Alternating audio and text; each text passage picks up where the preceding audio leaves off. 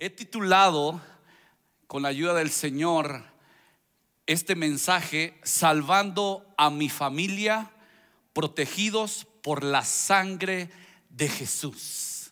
Salvando a mi familia, protegidos por la sangre de Jesús. Este mensaje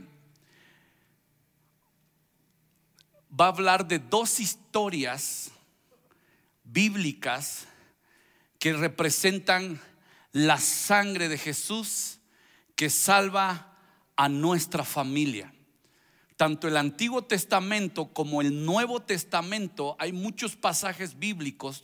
Tú que has leído la Biblia por años, tú sabes que hay muchos pasajes bíblicos en Hebreos, en Apocalipsis, en los cuatro evangelios, el mismo Señor Jesús, la Santa Cena, y, hay una representación y, he sido dirigido por el Espíritu de Dios para que lo hablemos a nivel familiar, como dos personas salvando a su familia eh, pudieron dar rescate, pudieron aportar a sus generaciones. Dieron rescate y aportaron a sus generaciones. La sangre siempre representa la vida, vida a tu familia. No hay una, un mejor símbolo de vida que la sangre. Ella nos mantiene vivos. Jesucristo es la fuente de vida y no de muerte. La sangre de Jesús es vida y no muerte. ¿Puedes decir amén conmigo? Tenemos que estar bien convencidos que estos mensajes, ya estamos rumbo a, acabar el año y tenemos que escudriñar la palabra de Dios y dar mensajes de la sangre de Jesús. La sangre de Jesús es vida y no muerte. Los próximos días, para ser exacto, de mañana en ocho, el día 1 y 2, se celebra y se hacen altares a la muerte. Nuestro país cada vez en el turismo, en las culturas, está agarrando mucha fuerza a la adoración a la muerte. Y si tú estabas esperando un mensaje bueno que me digan otra vez por la temporada, ¿no? Si es de Navidad, pues de Navidad, del niño Jesús, del nacimiento, si es de, Semana Santa, si es, si es de eh, Día de Muertos. Pero tú vas a escuchar un mensaje que aunque no voy a hablar de la muerte, te va a ayudar mucho a que tú recuerdes de dónde está plantado tu fe, tu familia. Entonces, sí voy a hablar un mensaje que te va a ayudar para los próximos días y tú predicar no religiosamente, no que ataques a la persona, sino a esa tradición cultural que no es de Dios. Por eso vamos a exaltar mejor nosotros como cristianos a la sangre de Jesús que da vida. Hebreos 9:22 dice la Biblia, si no hay, es más, ponlo, ponlo porque no lo, no lo había puesto, Hebreos 9:22, y lo voy a leer juntamente con tus, en, en las pantallas, Hebreos 9:22. Bueno, yo lo, yo lo leo aquí. Dice así en la nueva traducción viviente. Desde el 21, ya que tenemos un gran sumo sacerdote que gobierna la casa de Dios, entremos directamente a la presencia de Dios con corazón sincero, y con plena confianza en Él, pues nuestra conciencia culpable ha sido rociada con la sangre de Cristo a fin de purificarnos y nuestro cuerpo ha sido lavado con agua pura. La sangre de Jesús trae purificación a nuestras vidas. Puedes decir amén también con ello. Vámonos a la primera historia. Y esta historia está basado en la vida de Raab. Ahí en Jericó, cuando Josué, ya siendo líder, Josué capítulo 2, envía a dos espías llegando al Jordán y envía a dos espías a que chequen cómo están Jerusalén, esta, eh, eh, Jericó, perdón, esta ciudad amurallada, y ellos se refugian en la casa de una prostituta llamada Raab. Yo sé que has escuchado mucho esta historia y Dios nos va a hablar acerca de cómo esta mujer ayuda a estos hombres. Llega a oídos del rey de Jericó, hey, hay dos espías y están ahí con Raab. Y manda a unos hombres, a sus soldados, y le dicen a, a, Raab, hey, ¿y esos hombres dónde están? Ella los, ella los había ya escondido en su techo, en su azotea. Y ella se inventa una historia diciéndole, pues sí pasaron, pero pues ya se fueron. Estaba amurallada la, la, eh, eh, Jericó y abrían las puertas y fueron a buscarlos. Pero lo que vamos a leer es la conversación, la plática que tuvieron Raab con estos dos espías. Según eh, Josué 2, 12 al 21. Por lo tanto, les pido ahora mismo que juren en el nombre del Señor que serán bondadosos con mi familia es Raab diciéndole a estos dos espías, como yo lo he sido con ustedes, quiero que me den como garantía una señal de que perdonarán la vida de mis padres, de mis hermanos y de todos los que viven con ellos. Juren que nos salvarán de la muerte. Juramos por nuestra vida que la de ustedes no correrá peligro, contestaron ellos. Si no nos delatas, seremos bondadosos contigo y cumpliremos nuestra promesa cuando el Señor nos entregue este país. Entonces Raab los bajó por la ventana con una soga, pues la casa donde ella vivía estaba sobre la muralla de la ciudad. Ya les había dicho previamente, huyan rumbo a las montañas para que sus perseguidores no los encuentren. Escóndanse allí por tres días hasta que ellos regresen, entonces podrán seguir su camino. Los hombres le dijeron a Rahab, en esta traducción es Rahab, quedaremos libres del juramento que te hemos hecho. Versículo 18, cuando conquistemos la tierra, no vemos este cordón rojo atado, ahí ya le agregaron el color del cordón, rojo atado a la ventana por la que nos bajas, Además, tus padres, tus hermanos y el resto de tu familia deberán estar reunidos en tu casa. Quien salga de la casa en ese momento será responsable de su propia vida y nosotros seremos inocentes. Solo nos haremos responsables de quienes permanezcan en la casa si alguien se atreve a ponerle la mano encima. Los dos últimos versículos. Conste que si nos delatas, nosotros quedaremos libres del juramento que nos obligaste a hacer. De acuerdo, respondió Raab, que sea tal como ustedes han dicho. Luego los despidió, ellos partieron y lean esto conmigo, y ella ató el cordón rojo a la, a la ventana. El versículo 18, vamos a volver a leerlos, mis hermanos. Sí, cuando conquistemos la tierra, no vemos este cordón, ahí en el original es tink, ba, que significa esperanza. Este cordón rojo atado a la ventana, por lo que nos bajas, además tus padres, tus hermanos y el resto de tu familia deberán estar reunidos en tu casa. Raab proféticamente para esta reunión, déjenme decirlo así, nos está hablando la importancia de que recordemos que la sangre de Jesús representado en un cordón da esperanza. Acabamos de, leer Hebreos que también nos purifica. Sin sacrificio no hay remisión, no hay perdón de pecado. También hay poder en la sangre de Jesús para dar esperanza. Es por eso que hay tradiciones, es por eso que en países hay sacrificios, hasta de humanos, de animales, la gente que hace hechicería y brujería porque no tienen esperanza. ¿Habían pensado eso? La gente que no tiene esperanza y tiene a bien presentarse delante de Dios, lo tiene que hacer a través de muertes y sacrificios pero nosotros como cristianos sabemos quién murió por nosotros, que se llama Jesucristo. Es la esperanza a tu familia.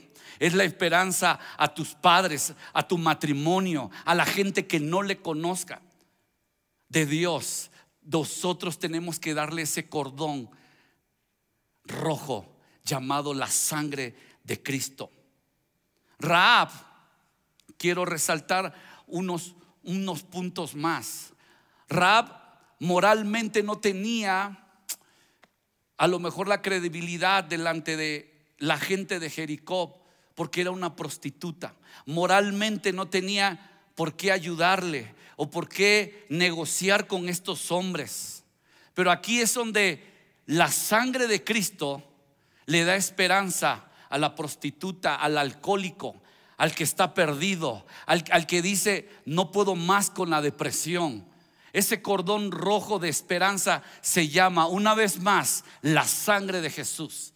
Si tú ya tienes mucho tiempo en el Evangelio y sientes que a veces te conviertes en puro rito, en puro, yo soy hijo de pastor, yo sé lo que es la, la iglesia cristiana desde asuntos de la escuela dominical y había un canto que siempre se entonaba. Hay poder, poder, sin igual poder. Me gustaría que la cantaran conmigo los de la vieja guardia. ¿A poco ahora resulta que todos son cristianos del 2020 para acá? En la sangre que... Y a veces, eso, gracias. A veces nos convertimos muy religiosos a hablar de la sangre de Jesús. Y hay muchos textos bíblicos que nos hablan, a lo mejor está sentado aquí y decir, no, Misael, el mensaje de la sangre de Jesús. Y tenemos que tener mucho cuidado que antes de que acabe el año, estamos perfilados a que ya va a acabar el año y que tú digas, la sangre de Jesús pues fue un acto, un acto más. A lo mejor no lo dices, pero en tu condición de adoración, que más adelante lo vamos a ver en la otra historia, cambia la vida, cambia nuestra situación. Quiero que vean y lean conmigo esta frase, de la segunda frase, por favor. La podrían poner. La moralidad, eh, lo puedes leer conmigo, puede mantenernos fuera de errores humanos, pero solo la sangre de Jesús nos mantendrá fuera del infierno. Raab le dio esperanza a estos hombres de una muerte física. ¿Y saben por qué? Porque ella ya estaba libre de toda muerte espiritual. Tenía una revelación Raab. Miren, Raab fue, fue la tatarabuela del rey David. En la genealogía del Señor Jesús, en Mateo 1, ahí aparece Raab. En Hebreos capítulo 11, que hemos leído tanto de la fe, ahí aparece esa mujer. ¿Puedes poner la imagen del cordón rojo?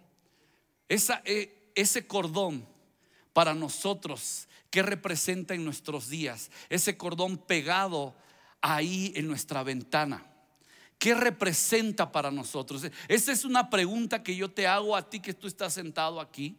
¿Qué representa? Representa que la esperanza a nuestro hogar, escuchen, por favor se los pido, y yo he sido ministrado con esta historia de Rab. Que nuestros hijos vean siempre en las conversaciones, en nuestro hogar, siempre hablar de la sangre de Jesús. No por este mensaje yo lo digo. Nuestros hijos, nuestros familiares necesitan esperanza. Cuando estás en depresión, ora por esperanza. Te lo digo en el nombre de Jesús. Cuando tú veas tu matrimonio medio, tu esposo del trabajo está decaído, enojado, molesto, ora esperanza. Ahí es donde Dios nos revela la sangre de Jesús. Porque el que tiene esperanza tiene la vida y da honor a la sangre de Jesús. No solo para el pecado, no solo nos purifica, sino da esperanza. Es por eso que la esperanza que le dio a estos hombres, estos dos espías Raab, ayudándoles a escapar a que los mataran, escuchen, su familia recibió esperanza y lo vamos a leer a continuación. Josué 6:22, la familia de Raab. Vean qué bendición es esta historia. Mientras tanto, Josué les dijo a los dos espías, ya, ya venían a, a, quemar todo ahí a eh, Jericó. Acuérdense que en un día dieron siete vueltas y la historia la conocemos. cumplan su, su promesa con la prostituta. Vayan a su casa y sáquenla de allí junto con toda su familia. Entonces los hombres que habían sido espías entraron en la casa y sacaron a Raab, a su padre, a su madre, a sus hermanos y a todos los demás. Habla de toda la familia. Los demás parientes que estaban con ella, o sea, está la suegra, pues, para que entiendan. Trasladaron a toda la familia a un lugar seguro. Vean, vean el efecto del cordón, cómo trascendió a su familia. Cerca del campamento de Israel, luego los israelitas quemaron la ciudad y todo lo que había en ella. Solo conservaron las cosas hechas de plata, de oro, de bronce y de hierro para el tesoro de la casa del Señor. Así que Josué le perdonó la vida a la que dio esperanza, a la que moralmente no, no conocía o más bien no tenía un buen testimonio a la prostituta Raab y a los parientes que estaban en su casa, porque ella escondió a los espías que él había enviado a Jericó. Y Raab, pueden leer conmigo por favor estas últimas palabras, vive con los israelitas hasta el día de hoy. Cuando no hay esperanza, vivimos una vida de prostitución, nos vendemos a ídolos nos vendemos a, vean nuestra nación, lo tengo que decir. Cada vez es conocida y que la Catrina y ponen a los niños. No juzgues, esta palabra es para ti, para que recuerdes el poder de la sangre de Jesús y no entremos a practicar una religión cristiana.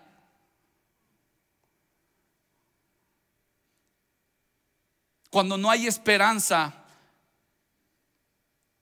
nos, prostituimos haciendo ídolos de nosotros mismos.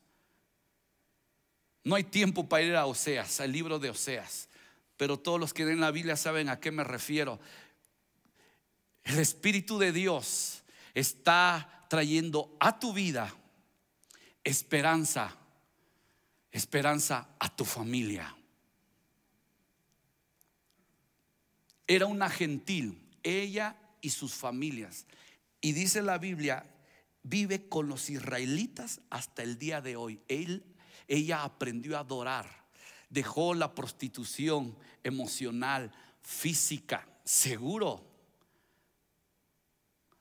por adorar al único Dios. Eso es lo que cambia la, la cultura. Por eso la gente se expresa bien de ti.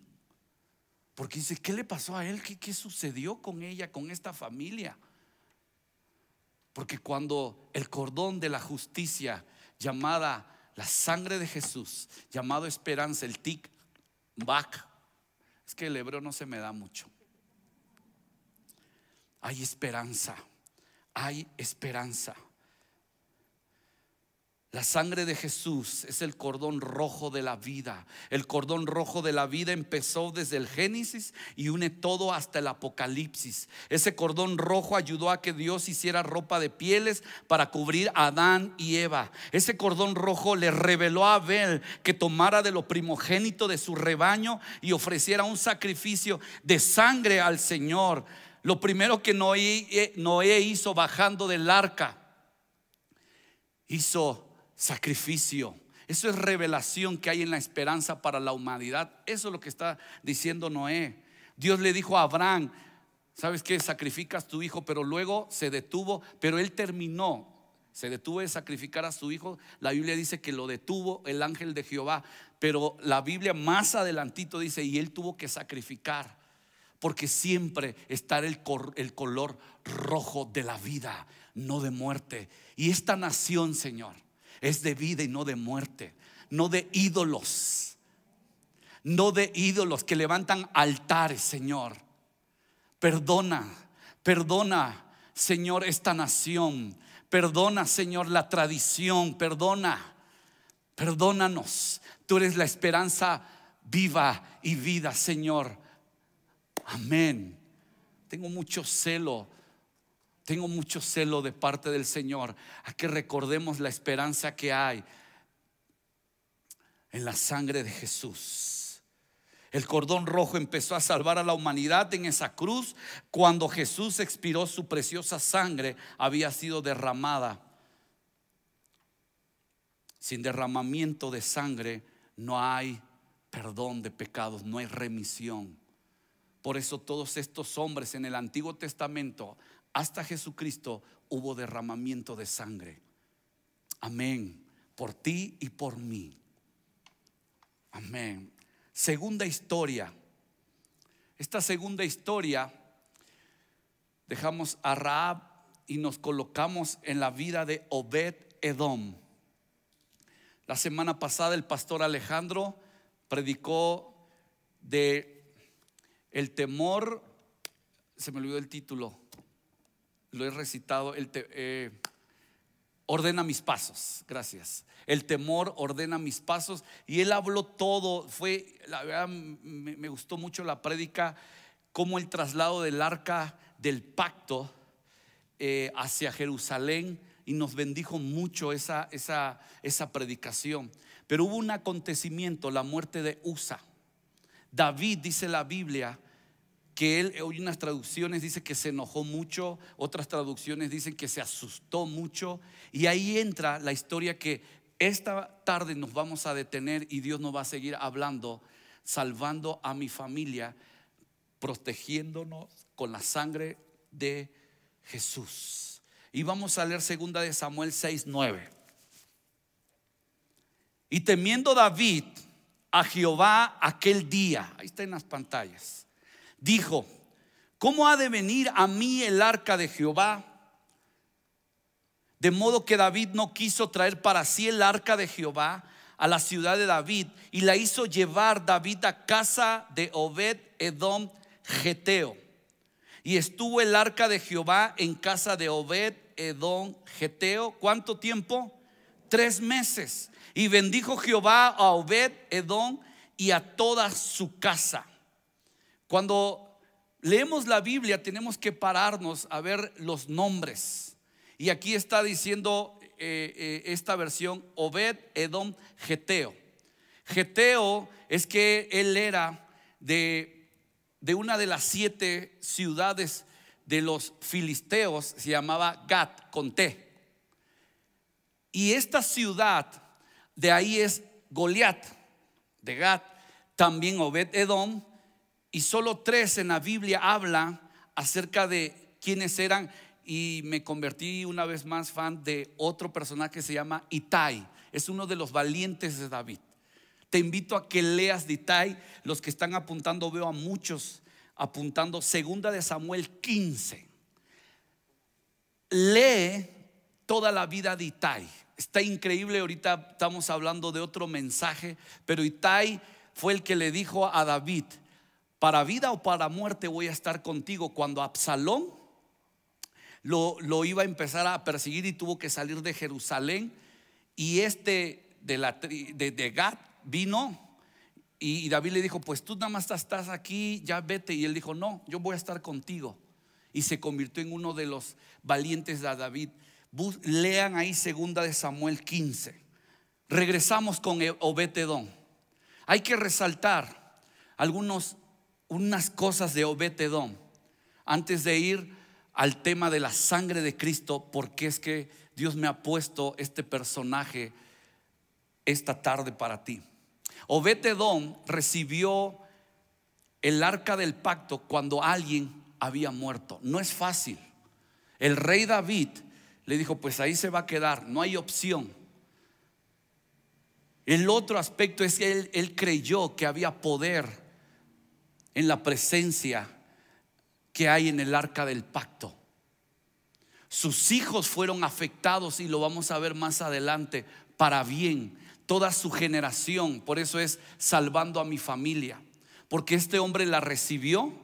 Y ahora, ¿cuáles son dos, eh, eh, voy a decir más bien, dos asuntos que Dios me ha hablado para que tú recibas este mensaje de la sangre de Jesús? Y lo primero está, él al recibir el arca del pacto en su casa y lo bendijo, yo decía, bueno, ya está el arca del pacto y por ende, no, pum, ya, ya Dios lo bendijo. No, Se trata de la revelación que hay. Y David hasta ese entonces, él cantaba, adoraba, y algo sucede en el nombre de Obed Edom. Obed significa el que sirve. También significa siervo de Dios, pero significa el que sirve. Y Edom significa rojo, sangre. Edom proviene de Esaú, el pelirrojo, el que vendió su primogenitura y es familiar. Los edomitas cuando apretaban en el lagar las uvas le decían rojo, rojo, o sea, la sangre de la uva, el jugo de la uva, así decían. Entonces, Dios nos está hablando, mi hermano, que Obed Edom lo que significaba y David se dio cuenta es el que sirve a la sangre el que sirve la sangre. David cuando encontró, más bien recibió la noticia, fue prosperado, es porque él dijo, algo, algo sucede con Obed Edom. Si está la presencia de Dios. Venimos aquí. Llevamos mucho tiempo adorando y de repente tú al que ves de 25 años de cristiano así, ay, jole. Y nada más hasta le mueven aquí la colita. Esa predica, oh, ya evaluamos. Te lo dice alguien que es, hay poder, poder. O a lo mejor tú, yo tengo 43 años, a lo mejor tú tienes 95 años. Y 95 años he estado en la iglesia. Necesitamos un encontronazo fresco y nuevo, que es la sangre de Jesús. Ahí es. Esto es para nosotros los músicos, los pastores, el que tiene el evangelio de por vida. Ay, los avivamientos. Obetedón refrescó el espíritu de David. Desde la casa de Abinadad hasta que muere Usa, no había un sacrificio. Y él se dio cuenta, él sirve a la sangre. Y le llegó ese, ese encontronazo fresco. Tú necesitas estar fresco para estar dentro, voy a hablar de casa conquistando fronteras, debemos de estar frescos, no evaluar lo que se hace, no juzgar lo que se hace, cuidemos nuestras palabras. Yo hablo con mucha gente, mucha gente, soy, soy veracruzano de lo que me gusta tener contacto y hablo y cómo estás y ah, y sí me pega muchísimo cuando yo hablo con gente decir, no, yo me acuerdo que en el 76 se hablaba la palabra. Ahorita en las redes sociales siempre, antes se hablaba la palabra. O sea que ahorita no, nada más porque tú tienes una corriente que ahí ves. O sea, no, o sea, hay gente que no habla la palabra. Y eso habla mucho de la ausencia en su corazón que se han desviado lo que significa o ha significado la sangre de Jesús. Podemos tener momentos en nuestra etapa de la vida difíciles, eso sí, pero lo que define a un cristiano, lo que te hace estar mantenido en oración, en intercesión, es que sirvas la sangre de Cristo a tu familia. Eso activó hasta un rey llamado David. Por eso dijo, tres meses Sigamos el proyecto, vámonos. Salmo 132, no daré a mis ojos adormecimiento, se activó, hubo algo que trajo esperanzas hasta el mismo David. Y vean el efecto que hubo para ir acabando esta meditación de la palabra. ¿Cómo afectó esto a los hijos de Obetedón? Si tú nunca habías leído y solo te quedabas, y qué vergüenza, si lo tengo que decir, hasta ahí, tres meses y Dios lo bendijo. O sea, por obra de, magia. Así, ¡pum! Ah, no, pues tuvo tres meses. La Biblia marca la generación de Obetedón. Y lo vamos a leer en Crónicas. Primera de Crónicas 26. Esto subrayalo porque esto es para ti. Salvando a mi familia protegidos por la sangre de Jesús. Primera de Crónicas 26 dice, los hijos de Obed Edom, Semaías, el primogénito, Josabat el segundo, Joa el tercero, el cuarto Sacar, el quinto Natanael, el sexto Amiel, el séptimo Isaacar, el octavo, tuvo ocho hijos, Peultai, porque Dios, ¿qué dice? Había bendecido a Obed Edom. Habla de generaciones, por eso la Biblia pone nombres y letras, pero no queda ahí en letras, perdón. También de Semaías, su hijo. Ahí vienen sus nietos de Obededón. Nacieron hijos que fueron señores sobre la casa de sus padres, porque eran varones valerosos y esforzados. Los hijos de Semaías, Ovni, los nietos, Rafael, Obed, el Sabat y sus hermanos, hombres esforzados. Una vez más, asimismo Eliú y Samaquías, todos estos de los hijos de Obed, Edom, ellos con sus hijos y sus hermanos, hombres, ¿qué dice? ¿Lo puedes leer conmigo? Y fuertes, ¿para quién? En total fueron 62 de Obed Edom. ¿Quieres que tus hijos crezcan robustos, fuertes para el servicio? Fuerza para mí también es que estén lúcidos en las temporadas eso es importante, pero te tienen que ver que tú seas un servidor de la sangre de Jesús. Nos tienen que ver. Mis hermanos, nos tienen que ver. Gracias a Dios por el pastor Alejandro que nos habla bien derecho, pero no te acostumbres. Ese es el problema. Si tú estás por primera vez en este lugar, tú necesitas la revelación de Jesucristo está en la sangre de Jesús que nos purifica, que hay remisión de pecado, perdón de pecado, hay esperanza. Pero les digo algo también que hay. Tus hijos entienden lo que es el servicio. Tu matrimonio te vuelve robusto. Tienes que agarrar al año mínimo dos o tres veces. Tenemos que se hable de la sangre de Cristo. ¿Por qué crees que como pastores cada cierto tiempo la Santa Cena, porque es su cuerpo, es su sangre, que hace completo a que haya esperanza salvadora a mi familia.